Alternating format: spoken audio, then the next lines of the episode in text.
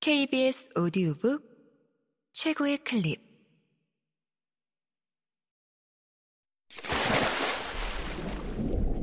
KBS 오디오북.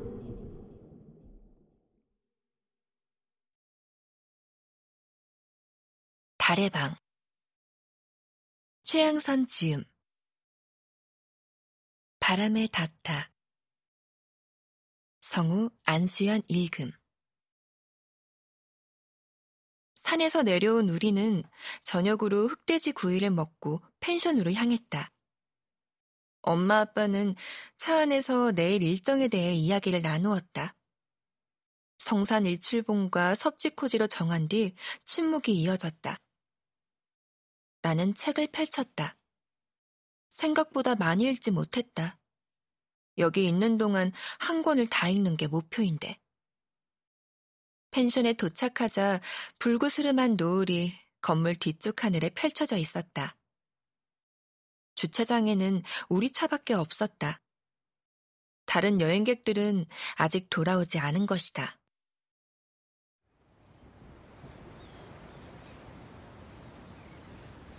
아빠는 어제처럼 바다를 바라보며 맥주를 마셨다. 고정되어 있는 아빠의 뒷모습이 앞을 가로막는 벽처럼 느껴졌다. 답답함을 해소하고 싶었다. 찬물로 샤워하고 나면 괜찮지 않을까? 씻고 나와서 소파에 누워 책을 읽어 나갔다. 손에 남아있는 청량하면서 달콤한 향이 코끝에 닿았다. 그 순간 바람에 날리던 하늘색 리본이 떠올랐다. 펼친 책을 가슴팍에 올려놓고 눈을 감았다. 시간이 지났는데도 흔들리는 푸른색 이미지는 사라지지 않았다.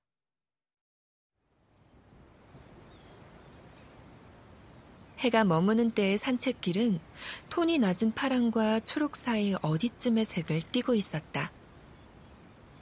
길에서는 약간의 향기와 고즈넉함이 느껴졌다. 하늘색 리본은 새의 긴 꽁지가 파르르 떨리듯 수평으로 날리고 있었다. 커다란 사람의 실루엣이 리본이 매달린 나무 사이를 지나는 것이 보였다. 그 사람은 나를 보자마자 재빨리 나무가 우거진 쪽으로 숨어버렸다. 나는 제자리에서 꼼짝 않고 서 있었다.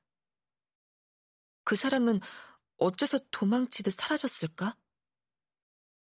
주변을 살피며 나무 가까이 다가섰다. 통나무 의자에 앉아 점을 찍듯 리본 하나하나를 살펴보았다. 가장 위에 있는 리본이 한쪽이 풀어진 채로 휘날리고 있었다. 멈추지 않는 바람에 리본은 완전히 풀려 아래로 내려앉더니 아슬아슬하게 나뭇가지에 걸렸다. 나는 일어서서 발끝을 세우고 손을 뻗었다. 아무리 애를 써도 닿지 않았다. 나무 위로 올라가면 가능할 것 같았다. 맨손으로 나무를 탔다. 1미터 정도 올랐을 뿐인데 손바닥도 아프고 팔과 다리에 힘이 풀렸다. 더 이상 올라가지도 내려가지도 못한 채 버티고 있다가 잠깐 숨을 몰아쉰 사이 그대로 바닥으로 고꾸라지고 말았다. 쿵 소리와 함께 오른쪽 다리가 너무 아팠다. 나는 그 자리에서 꼼짝할 수 없었다. 통증이 가라앉은 뒤에야 겨우 몸을 일으켰다. 오른쪽 발이 땅에 닿자 아픔이 허리까지 밀고 올라왔다. 다리를 절룩이며 간신히 산책길을 빠져나올 수 있었다. 재아야! 멀리서 엄마 목소리가 들려왔다. 고개를 돌리자 엄마와 아빠가 내 쪽으로 다가오고 있었다. 다리 왜 그래? 좀 다쳤는데 괜찮아요. 괜찮긴 절룩이면서 엄마 아빠가 연이어 말했다. 나는 엄마 아빠에게 부축을 받으며 펜션 안으로 들어왔다. 엄마는 트렁크에서 상비약을 챙겨 나왔다. 오른쪽 다리 종아리 아래쪽에 찰과상에 있었다. 아빠가 연고를 바르고 난 뒤 여기저기를 누르며 아픈 곳을 찾았다. 정강이 옆쪽이 가장 통증이 심하다고 말하자 아빠는 그곳에 로션형 파스를 바르고는 물과 진통제를 챙겨주었다. 아, 더 심해지면 어쩌지? 엄마가 걱정 가득한 얼굴로 묻자 아빠는 일단 내일까지 기다려보자고 말했다. 엄마 아빠 도움을 받아 방으로 들어온 뒤 침대에 누웠다. 결국 내 실수였지만 화가 나는 건 어쩔 수 없었다. 일이 단단히 꼬인 것 같아 짜증이 났다. 그런데도 풀어진 리본이 자꾸 떠올랐다. 사라져버린 그 사람도. 다음날 엄마 아빠는 일어나자마자 내 다리부터 살폈다. 파스 바른 곳이 부어 있었다. 움직일 때마다 아팠다. 안 되겠다. 병원부터 가자. 아빠가 급하게 말했다. 아니에요. 난 펜션에 있을 테니 엄마 아빠는 여행 다녀오세요. 혼자 어쩌려고. 엄마가 거들었다. 살살 움직이면 돼요. 저 때문에 여행 망치는 거 싫어요. 그 마음은 진심이었다. 엄마 아빠를 보내고 혼자 남았다.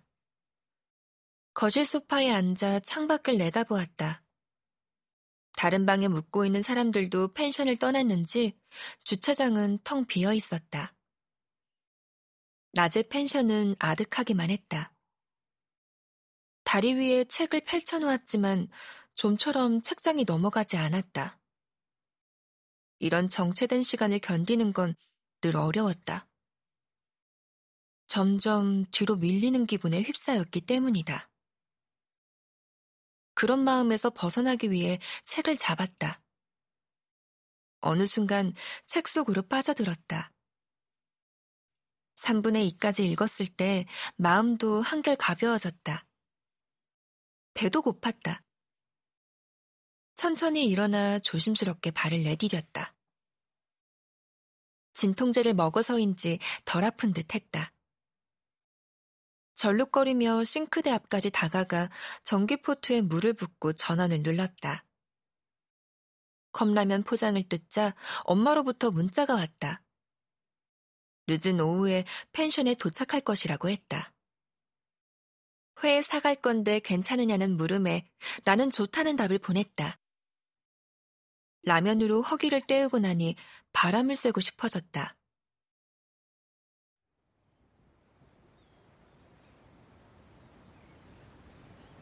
테라스 벤치에 앉아 바다를 바라보았다.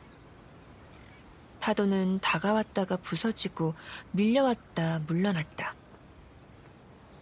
해가 서서히 서쪽으로 기울면서 테라스 쪽으로 빛이 길게 들어왔다. 그늘이 필요했다. 나무가 우거진 산책길이 떠올랐다. 풀어진 리본도. 파스를 바른 다리를 슬쩍 내려다보고는 살살 움직여 보았다.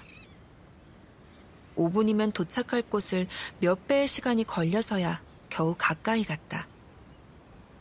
눈으로 주변을 훑어보다가 나무의 시선을 고정시켰을 때 나는 화들짝 놀랐다. 누군가 나무를 등지고 서 있었기 때문이다.